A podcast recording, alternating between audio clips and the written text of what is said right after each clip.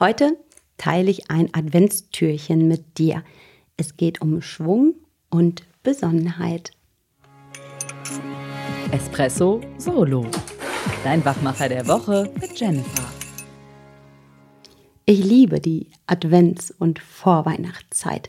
Ist für mich einfach immer eine ganz, ganz besondere Zeit. Ja, und Ralf und ich haben ja zusammen jetzt schon eine kleine Tradition, einen digitalen Adventskalender entwickelt. Und viele unserer Partner und auch Fans unseres Podcasts haben sich genau für diesen Adventskalender entschieden. Und da freuen wir uns total, Menschen begeistern und bereichernd durch diese besondere Zeit begleiten zu dürfen. Aber parallel zu unserem eigenen Adventskalender habe ich zu Hause auch einen Adventskalender hängen. Der andere Advent der mich mittlerweile auch viele, viele Jahre schon begleitet. Und da wartet jedes, ja, jeden Tag auch ein Türchen auf mich. Und manche, die sprechen mich gar nicht so an. Und andere, die bewegen mich wirklich. Die begeistern mich, die machen etwas mit mir.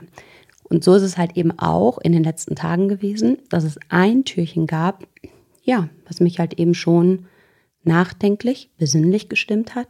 Und genau dieses Türchen möchte ich gerne mit euch heute teilen. Es ist von einem ähm, Autor, ein Beitrag, Maximilian Buddenbohm. Und das Ganze nennt sich Das passt so. Ich habe mein Vorbild für die Weihnachtszeit gefunden. Gestern am späten Nachmittag war es. Es war ein feuchtkalter Nebeltag. Ich stand am Küchenfenster und sah auf den Spielplatz hinunter, auf dem kein einziges Kind spielte das Wetter war so überhaupt nicht einladend. Da trat ein Mann auf, der durch einige mitgeführte Ausrüstungsgegenstände als jemand zu erkennen war, der für Müllbeseitigung und Ordnung zuständig ist. Große Müllsäcke, ein Greifer, eine Hake, so etwas. Außerdem trug er robuste Arbeitskleidung. Die Sache war ziemlich klar. Es hat nun nicht viel Sinn, im November auf einem Spielplatz Müll aufsammeln zu wollen. Da ist ja kaum jemand, der Müll macht. Aber vielleicht war es der benachbarte Kirchhof, der in seinen Zuständigkeitsbereich fiel. Wer weiß. Es ist auch egal. Denn der Mann kümmerte sich sowieso nicht um Umrat. Er sah sich um, stellte sein Zeug ab, ging zur Schaukel und sah sie einen Moment an. Dann setzte er sich darauf, wie es jemand tut, der schon lange nicht mehr geschaukelt hat. Es war ein großer und schwerer Mann. Er setzte sich ganz vorsichtig und nahm dann etwas Schwung und schaukelte. Das wäre bis dahin nicht weiter erstaunlich gewesen. Man wird ja mal schaukeln dürfen. Aber wissen Sie was?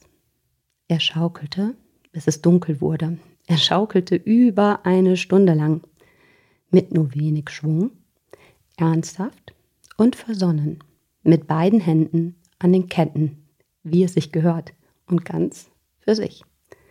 Dann wurde es dunkel und ich konnte ihn nicht mehr sehen.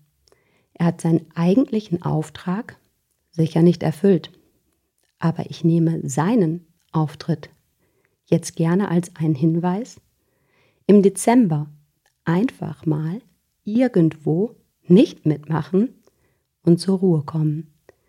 Mit wenig Schwung, ernsthaft und versonnen. Ich glaube, das passt so. Ja, so wie ich es schon im Vorspann sagte, mich hat es bewegt. Nimm doch für dich den Impuls am heutigen Sonntag einmal mit auf. Wo nimmst du vielleicht den Schwung raus? Wo möchtest du vielleicht ganz versonnen einmal Dinge tun oder auch nicht tun, um innerlich ein Stück weit mehr zur Ruhe zu kommen.